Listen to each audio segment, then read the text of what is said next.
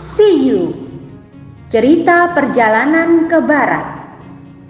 Ditulis oleh Wu Cheng En Diterbitkan oleh Buana Sastra. Selamat mendengarkan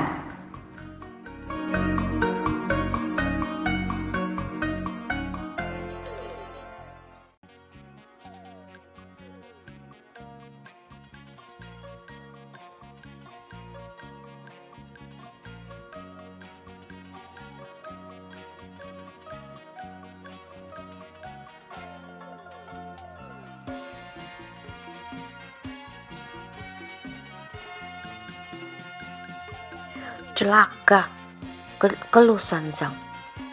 Sabar guru, besok siluman itu akan mengadakan pesta ulang tahunnya, jelas Wukong. Lalu kenapa kau kembali ke sini sebelum berhasil merampas kembali jubah itu? Tanya Zanzang. Aku bermaksud memberitahukan hal ini pada guru, sekaligus khawatir guru akan cemas. Jelas Wukong lagi.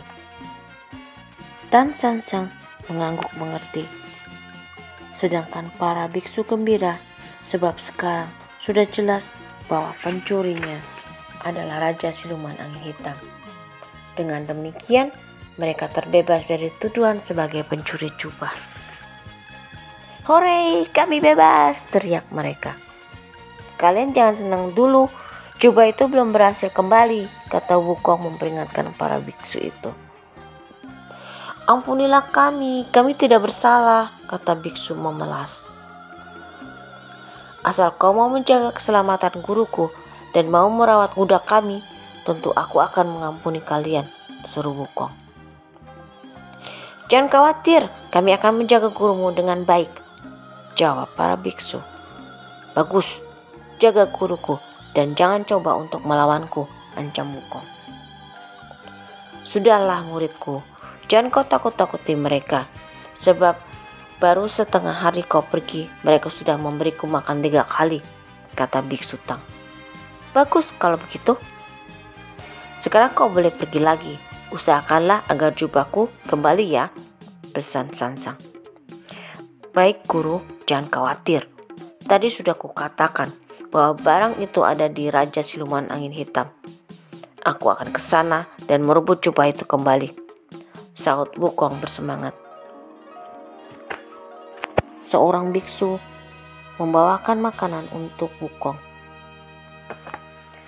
Setelah makan, Wukong pamit pada gurunya.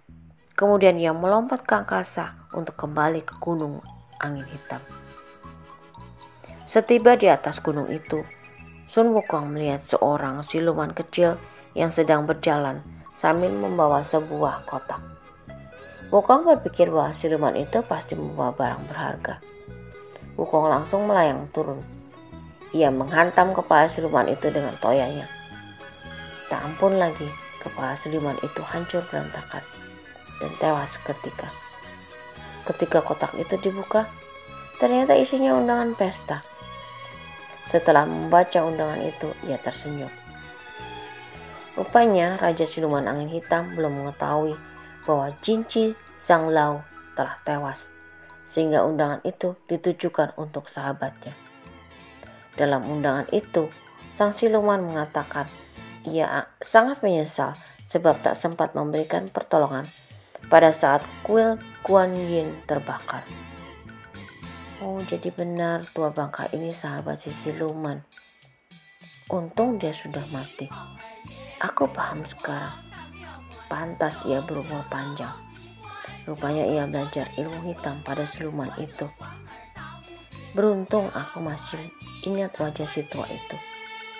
Sebaiknya aku menyamar menjadi dia saja. Aku akan datang ke pesta siluman itu. Dengan demikian, aku akan tahu letak ia menyimpan jubah guru. Dengan demikian, aku tak perlu buang waktu dan tenaga untuk melawan siluman itu. Pikir Wukong. Wukong cepat-cepat membaca mantra dan dalam sekejap ia berubah menjadi Jinji Zhang Lao. Penyawaran Wukong sangat sempurna. Kemudian Wukong mendekati pintu gua lalu mengetuk sambil berteriak. Buka pintu! Tak lama keluar seorang setan kecil. Karena setan kecil itu sudah tahu bahwa Jinji Zhanglo adalah sahabat rajanya, ia pun segera memberitahu rajanya. Raja, Jinji Zhanglo sudah datang. Oh, cepat sekali sampai. Padahal aku baru saja mengirim utusan untuk mengantarkan undang itu, undangan itu. Apa utusanku bertemu dengan dia di tengah jalan? Hmm, aku tahu. Mungkin si tua diperintahkan oleh si kera untuk meminta jubah itu. Sebaiknya jubah ini kusembunyikan saja. Pikir Raja Siluman angin hitam curiga. Akan tetapi kecurigaannya berubah karena suruhannya bertemu dengan Xingxi Zhanglau. Ketika Xingxi Zhanglau palsu itu masuk ke gua, ia melihat keadaan sekeliling gua. Ia kagum dengan gua yang begitu besar dan bagus itu.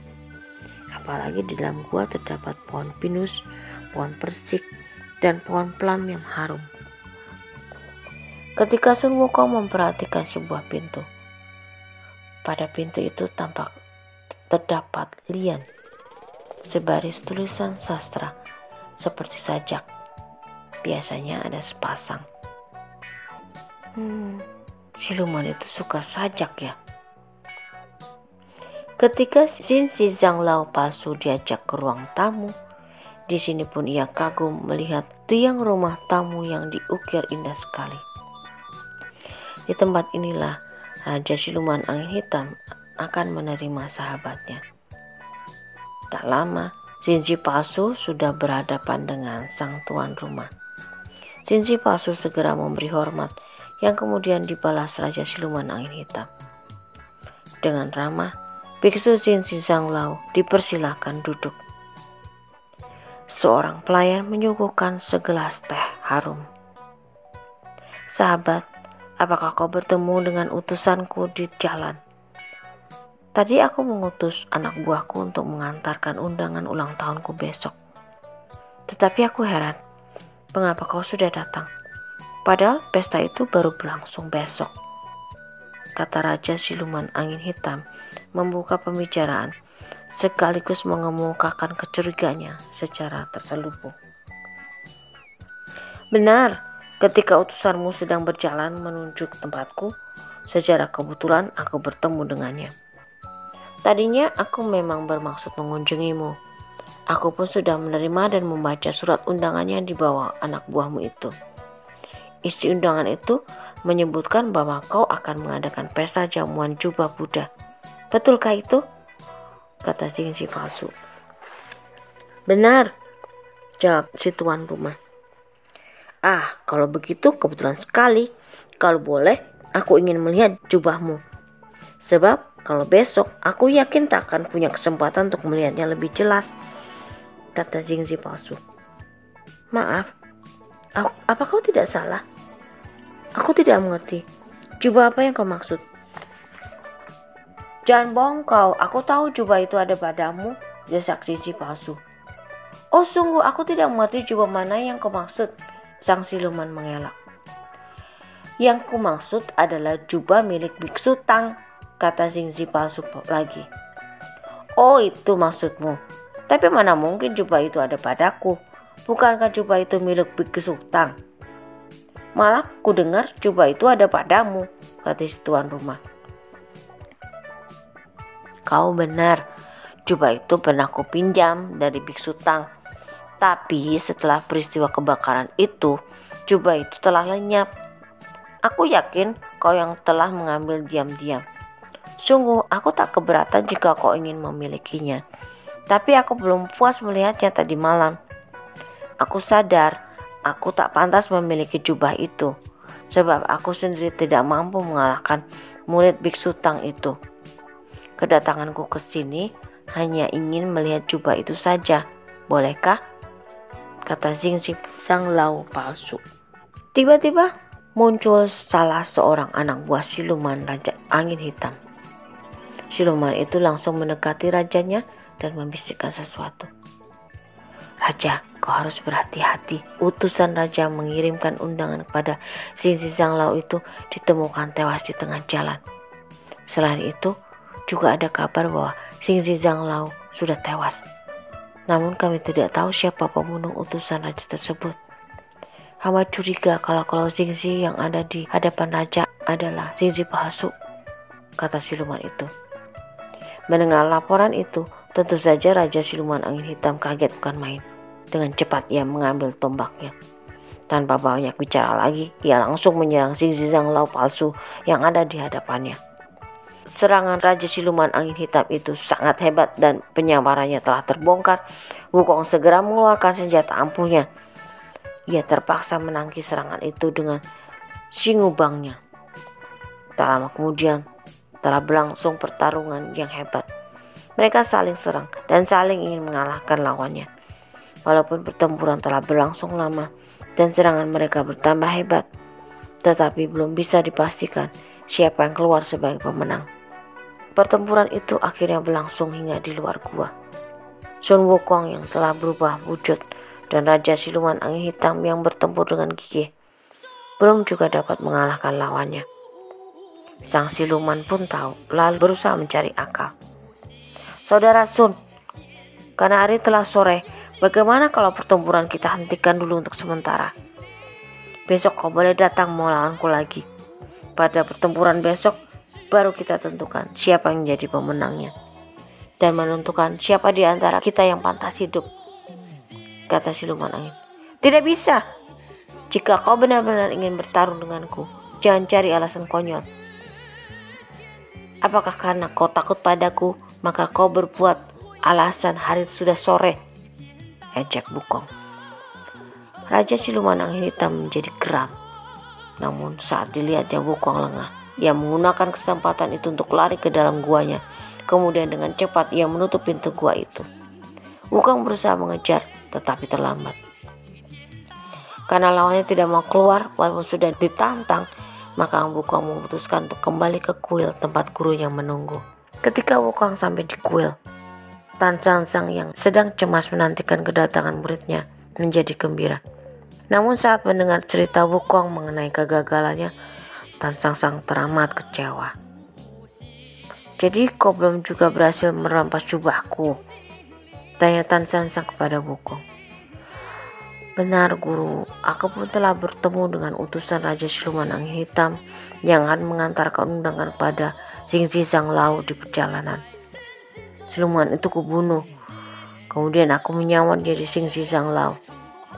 Tapi anak buahnya memberitahu siluman itu tentang kabar yang sebenarnya. Langsung saja dia menyerangku.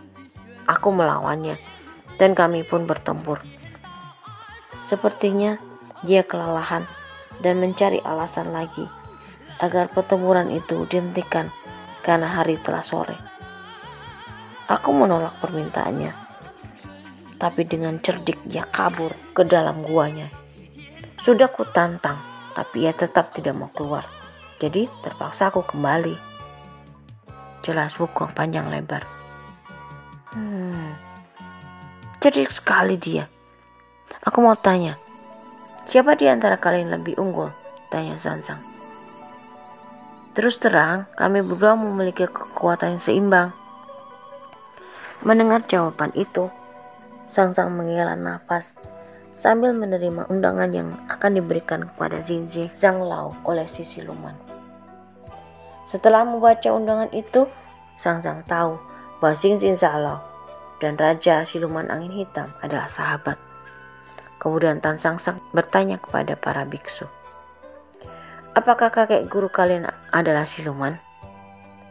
Para biksu terkejut mendengar pertanyaan itu. Oh bukan, kakek guru kami adalah orang biasa walaupun mereka bersahabat. Raja Siluman Angin Hitam dan kakek guru kami memang sering saling mengunjungi. Kami juga pernah mendengar bahwa Raja Siluman Angin Hitam mengajari kakek guru kami ilmu hitam. Jawab seorang biksu. Karena melihat gurunya cemas dan ketakutan, Wukong mencoba menghiburnya. Guru, tidak perlu takut. Aku yakin semua biksu di sini manusia biasa, kata Wukong. Di undangan ini siluman itu menyebut dirinya beruang coklat. Berarti siluman itu adalah siluman beruang. Tapi yang mengherankan, kenapa binatang berkaki empat bisa berubah menjadi siluman? Guru tidak perlu heran. Lihat saja aku. Setelah rajin puasa dan bertapa, aku bisa jadi Ki Tianda Seng dan punya ilmu tinggi. Kata Wukong. Tadi kau bilang kesaktianmu dengan kesaktian siluman itu seimbang. Jadi aku sangsi kau dapat mengalahkannya dan bisa merebut kembali jubahku. Kata Sang Sang kembali cemas. Aku harap guru jangan cemas, sebab berbagai macam cara akan kugunakan untuk menaklukkan siluman itu dan merampas jubah guru, kata Wukong tegas. Pada saat Wukong sedang berbincang-bincang dengan gurunya, seorang biksu membawakan makanan untuk mereka. Selesai makan, mereka lalu beristirahat di sembarang tempat karena memang tidak ada lagi tempat peristirahatan. Karena keadaan kuil itu sangat menyedihkan, dengan terpaksa mereka harus tidur di alam terbuka. Karena terlalu memikirkan jubahnya, maka Tan Sang Sang yang semalaman tidak bisa tidur. Ketika Fajar menyingsing, Tan Sang Sang membangunkan muridnya. Wukong, Wukong, bangun, hari telah terang. Lekas kau rebut jubahku kembali, katanya. Mendengar teriakan gurunya, Sun Wukong kaget. Cepat-cepat ia bangun lalu melihat seorang biksu sudah siap menunggu dengan seembar air hangat. Wukong gembira, para biksu melayani gurunya dengan cukup telaten. Bagus, kau layani guruku dengan baik. Aku akan pergi lagi ke gunung itu untuk merebut jubah guruku, seru Wukong. Melihat muridnya siap berangkat, gurunya segera memberkatinya. Kau akan pergi ke gua itu lagi? Tanya Sansang. Tidak guru, jawab Wukong. Lalu ke mana? Aku akan pergi ke tempat Dewa Guan Yin. Mau apa kau ke sana? mau melaporkan bahwa semua kejadian di sini dialah penyebabnya, kata Wukong. Ah, kau ini aneh Wukong. Kau yang bersalah, sekarang kau salahkan orang lain. Sansang bertambah heran. Siapa bilang aku yang salah? Ingat guru, kuil ini kan memakai namanya. Di sini dia dipuja-puja. Tapi mengapa dia membiarkan tempat ini bertetangga dengan segala siluman? Guru lupa, bahwa kepala biksu di sini adalah sahabat siluman itu, kata Wukong. Sudahlah muridku, tak ada gunanya kau ke sana. Dewi Guan Yin akan kutegur dan kuanggap kurang bijaksana. Bahkan aku akan meminta agar dia mengembalikan jubah guru. Ah, aku benar-benar tak habis pikir. Kalau kau pergi ke sana, kapan kau akan kembali ke sini? Tentu akan kuusahakan secepat mungkin guru. Mungkin paling lama setengah hari, jawab Wukong. Tan Sang Sang berusaha mencegah, tapi usahanya sia-sia. Tan Sang Sang hanya terdiam sambil menggelengkan kepala. Setelah memberi hormat, Sun Wukong pamit. Ia melompat ke udara dan terbang ke arah selatan. Dalam sekejap, Wukong telah sampai di laut selatan. Di sana pemandangannya sangat indah. Di sana sini berbagai macam bunga beraneka warna bermekaran. Wukong pun bergegas menuju gua Luojia. Baru saja tiba, Wukong sudah disambut oleh para dewa. Tuan, tunggu! Kuminta kau tak sembarangan masuk. Kenapa kau larang aku masuk? Tanya Wukong. Sabar tuan, Ku dengar kau sudah menjadi murid seorang biksu. Tapi aneh, mengapa kau sekarang berada di sini? Tanya dewa itu. Aku kemari karena ada urusan penting, kata Wukong. Ada urusan apa tuan? Aku ingin bertemu Dewi Guan Yin. Oh begitu, sabar dulu tuan. Aku tak punya waktu lagi. Cepat kau beritahu Dewi Guan Yin. Aku ingin bertemu. Seru Wukong tak sabar. Kalau begitu baiklah, Kau tunggu sebentar, aku akan memberitahu Dewi Kuan Yin. Jawab dewa itu. Wukong terpaksa menurut. Ia tidak berani sembarangan masuk atau bertingkah di depan Dewi Kuan Yin yang sakti itu. Tak lama, dewa itu kembali dan memberitahu bahwa Dewi Kuan Yin mau ditemui olehnya. Dengan cepat Wukong menuju Lian Tai atau panggung teratai.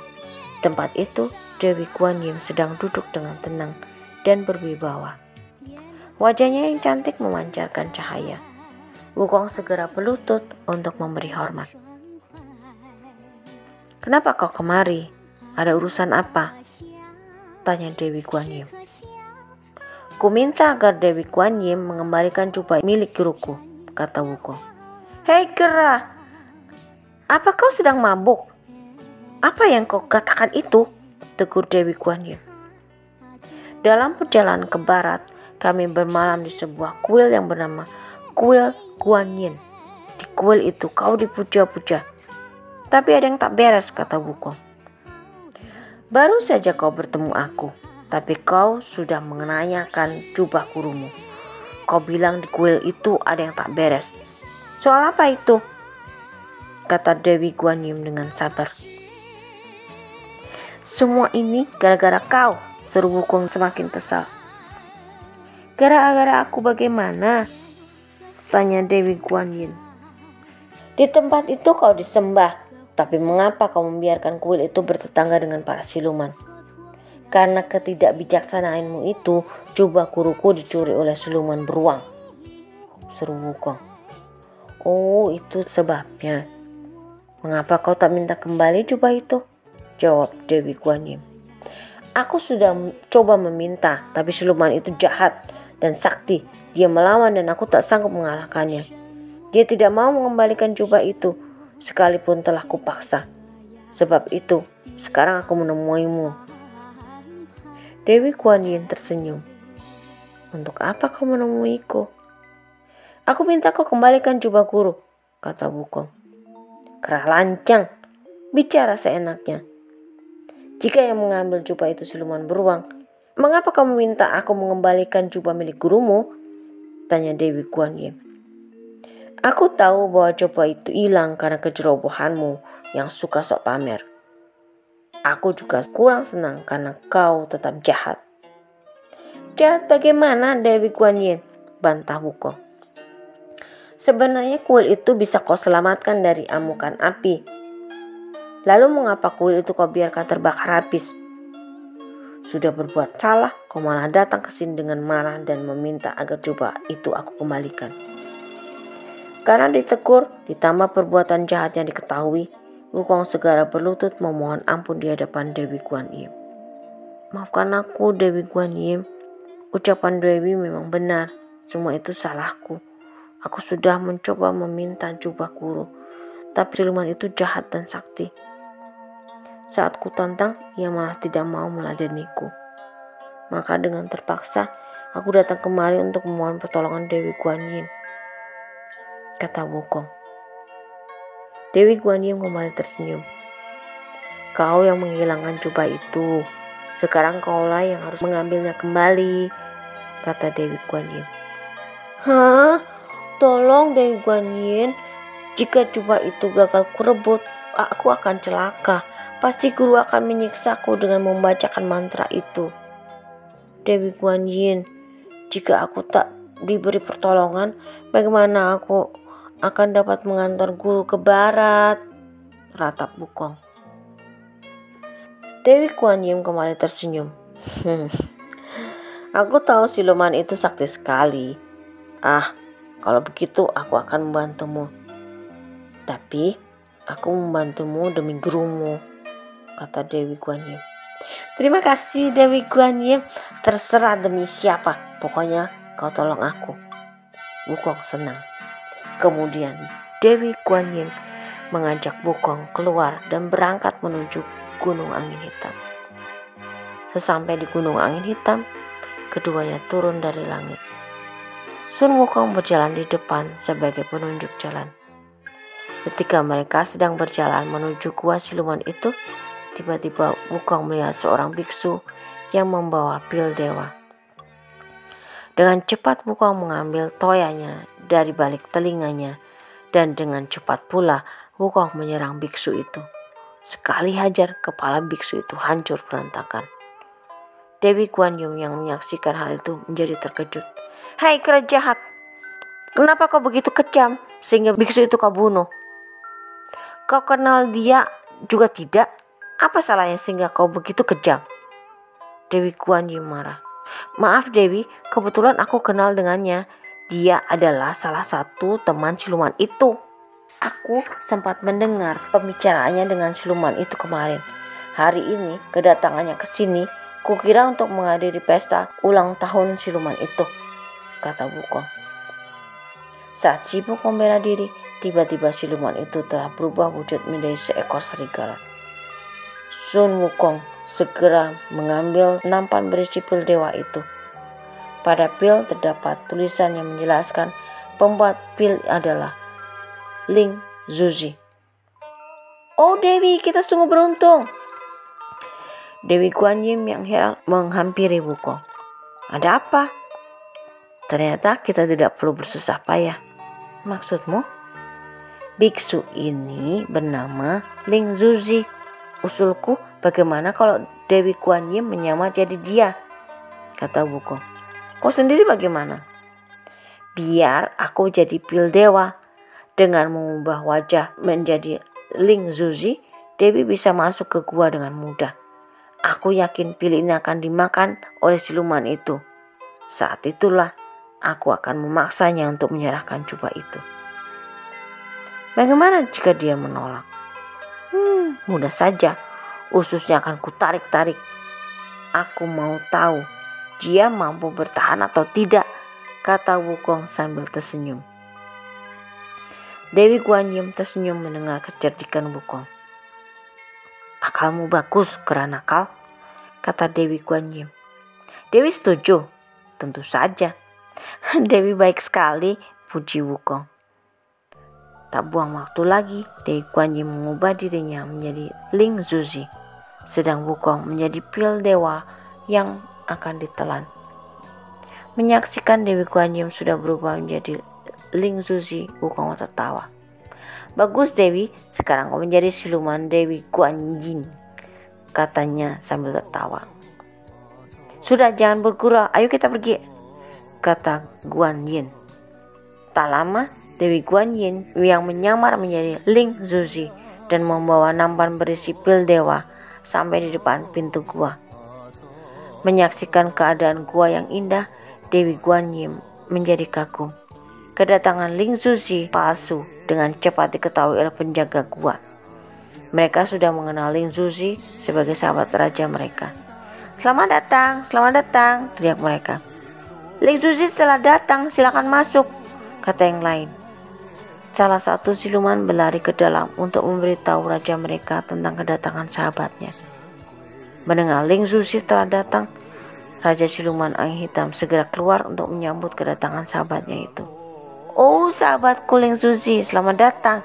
Aku berterima kasih engkau datang ke pestaku ini, kata Raja Siluman Angin Hitam dengan ramah. Selamat ulang tahun, semoga engkau panjang umur. Oh ya, hari ini aku datang sambil membawa dewa Bila kau memakan pil ini, kau akan panjang umur, kata Ling Susi palsu. Setelah saling memberi hormat, Raja Siluman Ang Hitam mempersilahkan tamunya masuk ke ruang tengah dan mempersilahkan duduk. Kembali, Ling Susi palsu memberikan nampan yang berisi pil dewa kepada Raja Siluman Ang Hitam. Supaya panjang umur, silakan kau makan pil dewa ini, kata Ling Susi. Baiklah, kata si tuan rumah. Dengan cepat pil dewa itu ditelan oleh Raja Siluman Angin Hitam. Baru saja siluman itu membuka mulut, dengan cepat pil palsu itu melompat ke dalam mulutnya. Rupanya Sun Wukong sudah tak sabar, maka dengan cepat ia masuk ke perut siluman itu. Tak lama, siluman itu merasa kesakitan bukan main. Karena tak tahan, ia berguling-guling ke lantai sambil menjerit kesakitan. Ling Susi palsu pun dalam sekejap telah berubah menjadi Dewi Kuan Yin. Hei siluman jahat, benar kau mencuri jubah biksu Tang? Tanya Dewi Kuan Yin. Karena kesakitan, siluman itu mengakui perbuatannya. Lekas kau kembalikan, kata Dewi Kuan Yin. Dengan cepat siluman itu memerintahkan anak buahnya untuk mengambil jubah biksu Tang. Dewi Kuan Yin yang khawatir siluman itu akan berbuat curang dengan cepat melontarkan gelang ke kepala siluman itu. Karena kaget, mulut siluman itu terbuka dan dengan cepat Wukong keluar dari mulutnya. Dalam sekejap, Sun Wukong sudah berada di hadapan Raja Siluman Angin Hitam. Ketika siluman itu melihat Wukong, ia meraih tombaknya untuk menyerang Wukong. Namun Dewi Kuan Yin segera memantrai kepala siluman itu hingga kepalanya sakit seperti terimpit. Melihat hal itu, Sun Wukong malah tertawa. Lekas kau menyerah, kata Dewi Kuan Yin. Baik, ampun Dewi Kuan Yin, kata siluman itu. Wukong mengayunkan toyanya untuk mengajar siluman itu. Tetapi tiba-tiba, Wukong jangan, seru Dewi Kuan Yin. Terpaksa Wukong membatalkan niatnya. Kenapa siluman jahat itu tidak kita bunuh saja? Mengapa Dewi Guan Yin mengampuninya? Tanya Wukong. Jangan ganggu dia. Aku akan menggunakan tenaganya untuk menjaga gunung Luojia, kata Dewi Guan Yin. Oh, sungguh mulia sifatmu Dewi Guan Yin, puji Wukong. Siluman itu berlutut di hadapan Dewi Guan Yin untuk memohon ampun sebab tak mungkin melawan Dewi Kuan Yin yang sangat sakti itu. Dewi Kuan Yin mengambil jubah yang diberikan Raja Siluman Angin Hitam, kemudian menyerahkannya kepada Wukong. Wukong, terimalah jubah ini, sekarang lekaslah kembali menemui gurumu, kata Kuan Yin. Baik Dewi, terima kasih, kata Wukong. Wukong merasa puas sambil membawa jubah itu. Ia segera menemui gurunya di kuil Kuan Yin. Sedangkan Dewi Kuan Yin dan Xiao Pi alias Raja Siluman Angin Hitam berangkat menuju Laut Selatan.